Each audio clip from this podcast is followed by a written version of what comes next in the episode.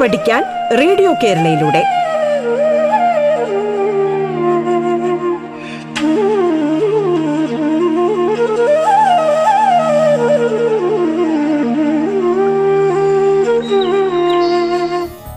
നമസ്കാരം.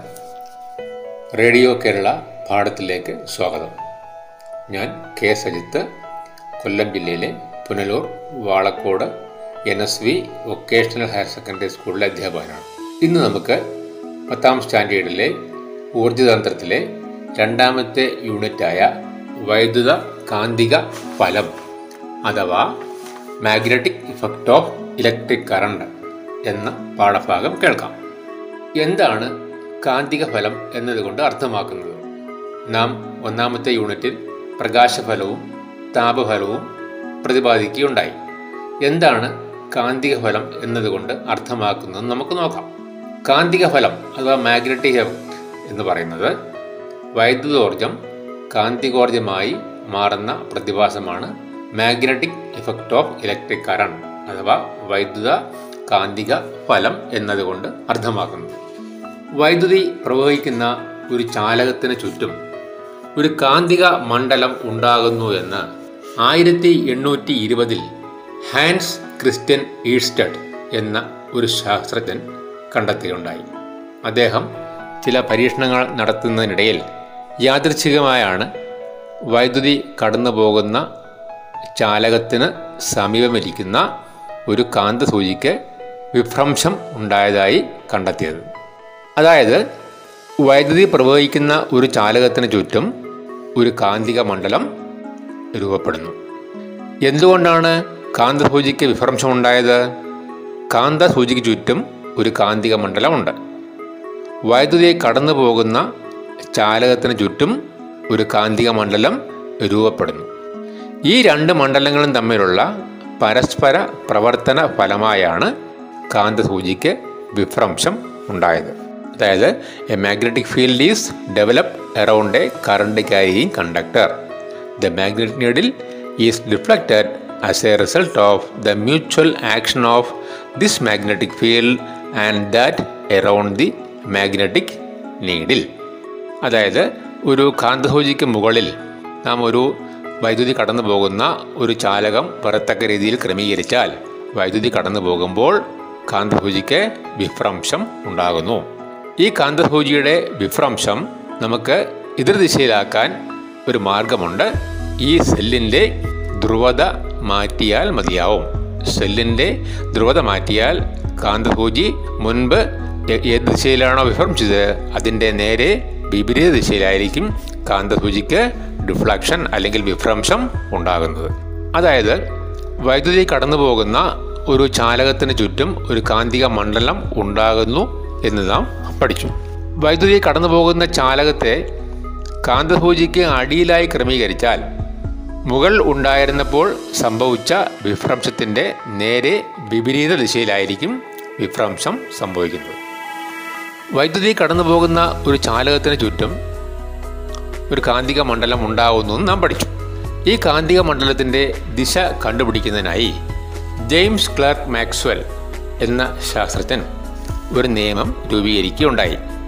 ആ നിയമത്തിന്റെ പേരാണ് ജെയിംസ് ക്ലാർക്ക് മാക്സ്വെല്ലിന്റെ വലതു കൈ പെരുവിരൽ നിയമം അഥവാ right hand thumb rule of James Clerk Maxwell ഞാൻ പറഞ്ഞു വൈദ്യുതി കടന്നു പോകുന്ന ഒരു ഋജുവായ സ്ട്രേറ്റ് കണ്ടക്ടറിന് ചുറ്റുമുള്ള കാന്തിക മണ്ഡലത്തിന്റെ ദിശ കണ്ടുപിടിക്കുന്നതിനായാണ് ഈ നിയമം രൂപീകരിക്കപ്പെട്ടിട്ടുള്ളത്. എന്താണ് ഈ നിയമം എന്ന് നമുക്ക് നോക്കാം. വൈദ്യുതി കടന്നു പോകുന്ന ഒരു ചാലകത്തിനെ നാം വലത് കൈകൊണ്ട് പിടിക്കുന്നതായി സങ്കല്പിക്കുക ഇങ്ങനെ പിടിക്കുമ്പോൾ തള്ളവിരൽ വൈദ്യുത പ്രവാഹത്തിന്റെ ദിശയിൽ വരണം. അങ്ങനെ വരികയാണെങ്കിൽ മറ്റ് വിരലുകൾ കാന്തിക മണ്ഡലത്തിന്റെ ദിശയിലായിരിക്കും. Imagine you are holding a current carrying conductor with the right hand in such a way that the thumb points in the direction of the current the direction in which the other fingers encircle the conductor gives the direction of magnetic field അതായത് മറ്റ് വിരലുകളുടെ ദിശയായിരിക്കും കാന്തിക മണ്ഡലത്തിന്റെ ദിശ. ഇതേ നിയമം മാക്സ്വലിന്റെ വലംപരി screw നിയമം എന്നും അറിയപ്പെടുന്നു. അതായത് ഒരു വലംപരി സ്ക്രൂ തിരിച്ച് നമ്മൾ മുറുക്കുമ്പോൾ സ്ക്രൂ നീങ്ങുന്ന ദിശ വൈദ്യുത പ്രവാഹ ദിശയായി പരിഗണിച്ചാൽ സ്ക്രൂ തിരിയുന്ന ദിശയായിരിക്കും കാന്തിക മണ്ഡലത്തിന്റെ ദിശ. ഇതാണ് മാക്സ്വെലിന്റെ വലംവരി സ്ക്രൂ നിയമം. ഈ നിയമവും ഉപയോഗിക്കുന്നത് വൈദ്യുതി കടന്നു പോകുന്ന കാന്തിക മണ്ഡലത്തിന് ചുറ്റുമുണ്ടാകുന്ന കാന്തിക മണ്ഡലത്തിന്റെ ദിശ കണ്ടുപിടിക്കുന്നതിന് വേണ്ടിയാണ്. ഇനി നമുക്ക് ഒരു സോളിനോയിഡ് എന്താണെന്ന് മനസ്സിലാക്കാം.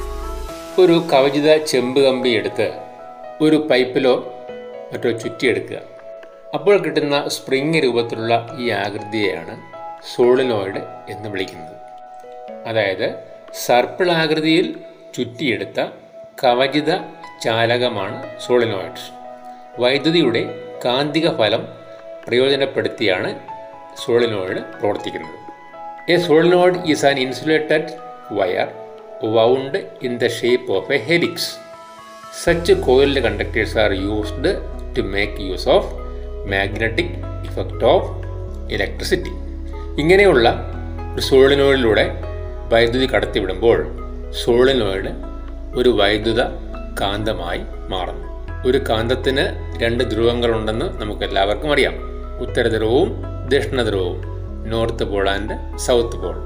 സോളിനോയിഡിനും ഇതുപോലെ രണ്ട് ധ്രുവങ്ങളുണ്ട്. ഈ ധ്രുവങ്ങൾ നമുക്ക് എങ്ങനെ തിരിച്ചറിയാം എന്ന് നോക്കാം.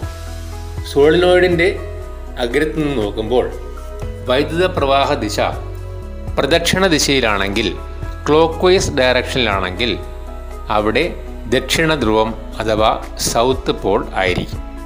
എന്നാൽ നമ്മൾ നോക്കുന്ന ഭാഗത്ത് വൈദ്യുത പ്രവാഹ ദിശ അപ്രദക്ഷിണ ദിശയിലാണെങ്കിൽ അഥവാ ആന്റി ക്ലോക്ക് വൈസ് ഡയറക്ഷനിലാണെങ്കിൽ അവിടെ നോർത്ത് പോൾ അല്ലെങ്കിൽ ഉത്തര ധ്രുവവും ആയിരിക്കും. ഇനി നമുക്ക് സോളിനോയിഡിന്റെ ശക്തി വർദ്ധിപ്പിക്കുന്നതിനുള്ള ആ മാർഗങ്ങൾ ചർച്ച ചെയ്യാം. ഒരു സോളിനോടിനുള്ളിൽ ഒരു പച്ചിരമ്പ് കോർ കടത്തി വച്ചാൽ ആ പച്ചിരമ്പ് കോറ് ഒരു കാന്തമായി പ്രവർത്തിക്കും. സോളിനോയിഡിന്റെ ചുറ്റുകളുടെ എണ്ണം വർദ്ധിപ്പിച്ചാൽ സോളിനോയിഡിന്റെ കാന്തിക ശക്തിയും വർദ്ധിക്കും. സോളിനോയിഡിലൂടെ കടന്നു പോകുന്ന കരണ്ടിന്റെ ശക്തി വർദ്ധിപ്പിച്ചാലും നമുക്ക് കാന്തിക മണ്ഡലത്തിന്റെ ശക്തി വർദ്ധിപ്പിക്കാനായി സാധിക്കും. അതുപോലെ സുഴലിനോടിനുള്ളിൽ വച്ചിരിക്കുന്ന പച്ചിരമ്പ് കോറിന്റെ ഛേദ തല വിസ്തീർണം അഥവാ ഏറിയ കൂട്ടിയാലും നമുക്ക് കാന്തിക ശക്തി വർദ്ധിപ്പിക്കുന്നതിനായി സാധിക്കും. ഒരു സോളിനോയിഡിലൂടെ വൈദ്യുതി കടത്തിവിടുമ്പോൾ സോളിനോയിഡ് ഒരു കാന്തമായി മാറുന്നു എന്ന് നാം പഠിച്ചു. ഇതൊരു വൈദ്യുത കാന്തമായിരിക്കും. അതായത് വൈദ്യുതി പ്രവഹിക്കുമ്പോൾ മാത്രമേ ഇതിന് കാന്തശക്തി ഉണ്ടായിരിക്കുകയുള്ളൂ ഒരു ബാർ മാഗ്നറ്റും ഒരു സോളിനോയിഡ് ഒരു വൈദ്യുത കാന്തവും തമ്മിലുള്ള വ്യത്യാസങ്ങൾ എന്തൊക്കെയാണെന്ന് നമുക്കൊന്ന് തിരിച്ചറിയാം. ബാർ മാഗ്നറ്റിന്റെ അതായത് ബാർ കാന്തത്തിന്റെ കാന്തശക്തി സ്ഥിരമാണ്. അതിന്റെ കാന്തശക്തി നമുക്ക് വ്യത്യാസപ്പെടുത്താൻ സാധിക്കുകയില്ല. അതുപോലെ തന്നെ അതിന്റെ ധ്രുവങ്ങളും എല്ലായ്പ്പോഴും സ്ഥിരമാണ്. ധ്രുവങ്ങൾ നമുക്ക് പരസ്പരം മാറ്റുന്നതിന് സാധിക്കുകയില്ല. എന്നാൽ സോളിനോയിഡിന്റെ അതായത് വൈദ്യുത കാന്തത്തിന്റെ കാന്തശക്തി താൽക്കാലികമാണ്. വൈദ്യുതി കടന്നു പോകുമ്പോൾ മാത്രമേ അത് കാന്തമായിരിക്കുകയുള്ളൂ. അല്ലാത്ത സമയം വൈദ്യുത പ്രവാഹം നിലയ്ക്കുമ്പോൾ അതിന്റെ കാന്തശക്തിയും ഇല്ലാതാകും.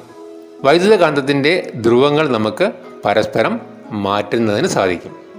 സെല്ലിന്റെ ധ്രുവത മാറ്റി ഘടിപ്പിച്ചാൽ വൈദ്യുത കാന്തത്തിന്റെ ധ്രുവങ്ങളും പരസ്പരം മാറും. അതുപോലെ വൈദ്യുത പ്രവാഹത്തിന്റെ തീവ്രത വർദ്ധിപ്പിച്ചാൽ കാന്തശക്തി കൂടുകയും തീവ്രത കുറച്ചാൽ കാന്തശക്തി കുറയുകയും ചെയ്യും.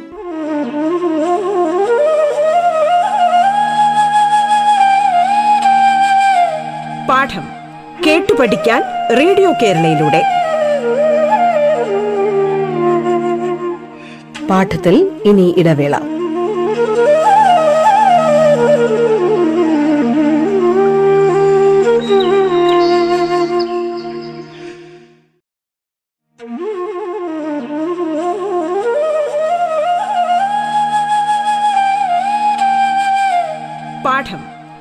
പഠിക്കാൻ റേഡിയോ കേരളയിലൂടെ. തുടർന്ന് കേൾക്കാം പാഠം.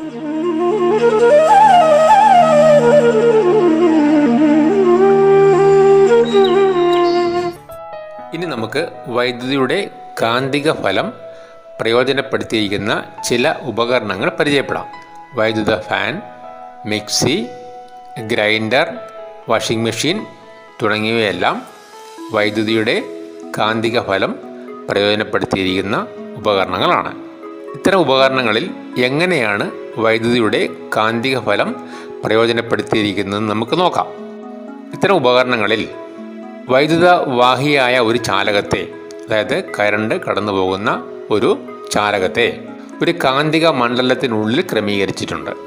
ഈ ചാലകത്തിലൂടെ വൈദ്യുതി കടന്നു പോകുമ്പോൾ നാം നേരത്തെ പഠിച്ചതുപോലെ ഈ ചാലകത്തിന് ചുറ്റും ഒരു കാന്തിക മണ്ഡലം രൂപപ്പെടുന്നു. ഈ ചാലകത്തിന്റെ കാന്തിക മണ്ഡലവും അവിടെ ഉണ്ടായിരുന്ന കാന്തത്തിന്റെ കാന്തിക മണ്ഡലത്തിന്റെയും പരസ്പരം പ്രവർത്തന ഫലമായി ചാലകം ചലിക്കുന്നു.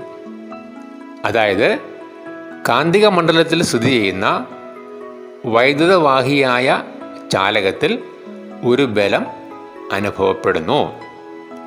A conductor a current carrying conductor kept in a magnetic field experiences a force അതായത് കറണ്ട് കടന്നു പോകുന്ന ഒരു ചാലകത്തിനെ നാം ഒരു മാഗ്നറ്റിക് ഫീൽഡിനകത്ത് വച്ചാൽ ആ ചാലകം ചലിക്കും. ഈ തത്വമാണ് വൈദ്യുത പ്രവാഹത്തിന്റെ കാന്തിക ഫലം ഉപയോഗിച്ച് ഉപകരണങ്ങൾ പ്രവർത്തിക്കുന്ന പ്രവർത്തിക്കുവാൻ സജ്ജമാക്കിയിരിക്കുന്നത്. ഇങ്ങനെ ചലിക്കുന്ന ചാലകത്തിന്റെ ചലനദിശ കണ്ടുപിടിക്കുന്നതിനായി ഫ്ലമിങ്ങിന്റെ ഇടതുകൈ നിയമം ഉപയോഗിക്കുന്നു. എന്താണ് ഫ്ലമിങ്ങിന്റെ ഇടതുകൈ നിയമം എന്ന് നമുക്ക് പരിശോധിക്കാം.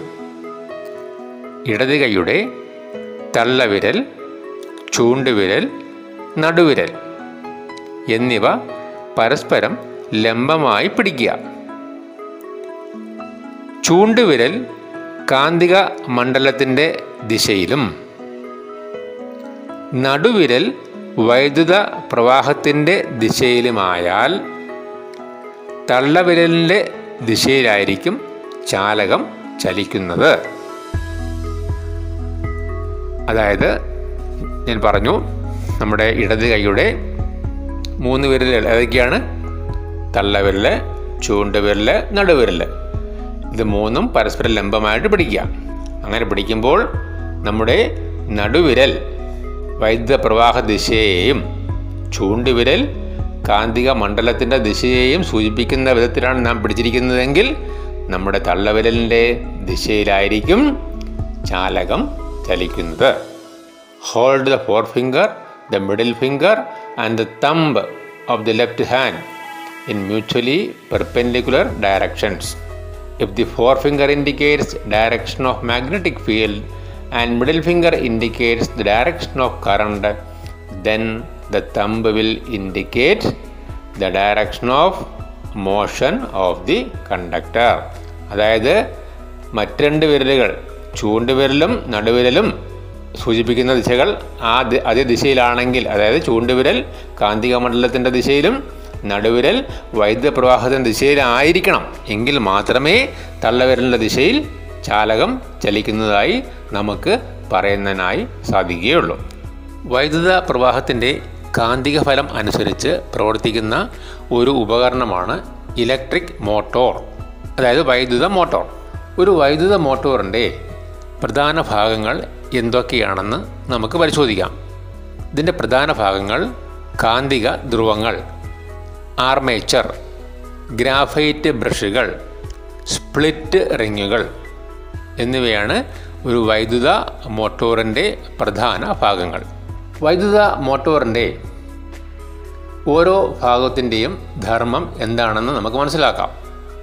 ഇവിടെ കാന്തിക ധ്രുവങ്ങളാണ് ആവശ്യമായ കാന്തിക മണ്ഡലം നൽകുന്നത്. ആർമേച്ചർ എന്നത് പച്ചിരുമ്പ് കൂറിൽ ചുറ്റിയെടുത്ത കവചിത ചെമ്പ് കമ്പിയാണ്. ആർമേച്ചറിലൂടെ വൈദ്യുതി പ്രവഹിക്കുമ്പോൾ ആർമേച്ചർ ഒരു കാന്തമായി മാറുന്നു. ഈ കാന്തത്തിന്റെയും അവിടെ ഉണ്ടായ കാ ഉണ്ടായിരുന്ന കാന്തിക മണ്ഡലത്തിന്റെയും പരസ്പര പ്രവർത്തനത്തിന്റെ ഫലമായി ആർമേച്ചർ ചലിക്കുന്നു ആർമേച്ചറിന് സ്വതന്ത്രമായി ചലിക്കത്തക്ക രീതിയിലാണ് ആർമേച്ചറിനെ ക്രമീകരിച്ചിരിക്കുന്നത്. ഇവിടെ അർദ്ധവളയങ്ങളാണ് ഉപയോഗിച്ചിരിക്കുന്നത്. അർദ്ധവളയങ്ങളെ സ്പ്ലിറ്റ് റിങ് കമ്മ്യൂട്ടേറ്റർ എന്ന് പറയുന്നു. അർദ്ധവളയങ്ങൾ ഉപയോഗിച്ചിരിക്കുന്നതിന്റെ ആവശ്യമെന്നത് ഈ മോട്ടോറിന്റെ ഭ്രമണം തുടർച്ചയായി നിലനിൽക്കണമെങ്കിൽ ആർമേച്ചറിലൂടെയുള്ള വൈദ്യുത പ്രവാഹ ദിശ തുടർച്ചയായിട്ട് മാറ്റിക്കൊണ്ടേയിരിക്കണം. ഇങ്ങനെ വൈദ്യുത പ്രവാഹ ദിശ തുടർച്ചയായി മാറ്റുന്നതിനുള്ള സംവിധാനമാണ് split ring commutator. Split ring കമ്മ്യൂട്ടേറ്ററിൽ നിന്ന് ബ്രഷുകളുടെ സഹായത്തോടു കൂടിയാണ് നാം വൈദ്യുതി ആർമേച്ചറിലേക്ക് നൽകുന്നത്. ഇനി നമുക്ക് മോട്ടോർ തത്വത്തിന്റെ അടിസ്ഥാനത്തിൽ പ്രവർത്തിക്കുന്ന മറ്റൊരു ഉപകരണം പരിചയപ്പെടാം. ചലിക്കും ചുരുൾ loud speaker. Moving coil loud speaker. Moving loud സ്പീക്കറിന്റെ പ്രധാന ഭാഗങ്ങൾ എന്തൊക്കെയാണെന്ന് നമുക്ക് പരിചയപ്പെടാം. ഇവിടെയും ഒരു ഫീൽഡ് കാന്തമുണ്ട് ഫീൽഡ് കാന്തത്തിനുള്ളിലായി ഒരു വോയിസ് കോയിൽ വച്ചിട്ടുണ്ട്. വോയിസ് കോയിലിന്റെ മുമ്പിലായി ഡയഫ്രം ഘടിപ്പിച്ചിട്ടുണ്ട്. വോയിസ് കോയിലിലേക്ക് ആംപ്ലിഫയറിൽ നിന്നും ശക്തി വർദ്ധിപ്പിച്ച സിഗ്നലുകൾ എത്തിച്ചേരുന്നു. നാം മൈക്ക് ഉപയോഗിച്ച് പാട്ട് പാടുകയോ അല്ലെങ്കിൽ സംസാരിക്കുകയോ ചെയ്യുമ്പോൾ മൈക്ക് ശബ്ദത്തെ വൈദ്യുത സിഗ്നലുകളാക്കി ആംപ്ലിഫയറിലേക്ക് അയക്കുന്നു അതായത് മൈക്ക് ശബ്ദ തരംഗങ്ങളെ വൈദ്യുത തരംഗങ്ങളാക്കുമ്പോൾ അവയ്ക്ക് ശക്തി കുറവായിരിക്കും. ഇവയുടെ ശക്തി വർദ്ധിപ്പിക്കുന്നതിന് വേണ്ടി അവയെ ആംപ്ലിഫയറിലേക്ക് അയക്കുന്നു ആംപ്ലിഫയർ ഈ വൈദ്യുത തരംഗങ്ങളുടെ ശക്തി വർദ്ധിപ്പിച്ചിട്ട് അതിനെ ലൗഡ് സ്പീക്കറിന്റെ വോയിസ് കോയിലിലേക്ക് അയക്കുന്നു ലൗഡ് സ്പീക്കറിന്റെ വോയിസ് കോയിൽ സ്ഥിതി ചെയ്യുന്നത് ഒരു കാന്തിക മണ്ഡലത്തിനുള്ളിലാണ്. വോയിസ് കോയിലിലൂടെ വൈദ്യുത പ്രവാഹം ഉണ്ടാകുമ്പോൾ വോയിസ് കോയിൽ ഒരു കാന്തമായി മാറുന്നു. വോയിസ് കോയിൽ സ്ഥിതി ചെയ്യുന്നത് കാന്തിക മണ്ഡലത്തിനകത്തായതുകൊണ്ട് കാന്തിക മണ്ഡലത്തിന്റെയും വോയിസ് കോയിലിന്റെയും പരസ്പര പ്രവർത്തനത്തിന്റെ ഫലമായി വോയിസ് കോയിൽ ചലിക്കുന്നു. വോയിസ് കോയിലാണ് ഡയഫ്രം ഘടിപ്പിച്ചിട്ടുള്ളത്. വോയിസ് കോയിൽ ചലിക്കുമ്പോൾ ഡയഫ്രവും കമ്പനം ചെയ്യുന്നു. അപ്പോൾ ഡയഫ്രത്തിന് മുമ്പുള്ള മുമ്പിലുള്ള വായുവും കമ്പനം ചെയ്യുന്നു. ഇങ്ങനെ മൈക്രോഫോണിലൂടെ പുറപ്പെടുവിച്ച ശബ്ദം വീണ്ടും ലൗഡ് സ്പീക്കറിലൂടെ ഉച്ചത്തിൽ പുറത്തേക്ക് കേൾക്കുന്നതിനായി നമുക്ക് സാധിക്കുന്നു. ലൗഡ് സ്പീക്കർ എന്നത് വൈദ്യുതോർജത്തെ ശബ്ദോർജമാക്കി മാറ്റുന്ന ഒരു ഉപകരണമാണ്. ഇതോടുകൂടി റേഡിയോ കേരളയുടെ ഇന്നത്തെ പാഠം അവസാനിക്കുന്നു.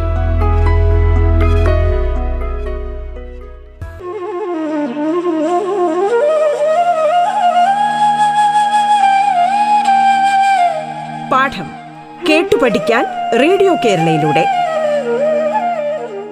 പാഠത്തിന്റെ ഇന്നത്തെ അധ്യായം പൂർണമാകുന്നു. ഇനി അടുത്ത ദിവസം കേൾക്കാം. നമസ്കാരം.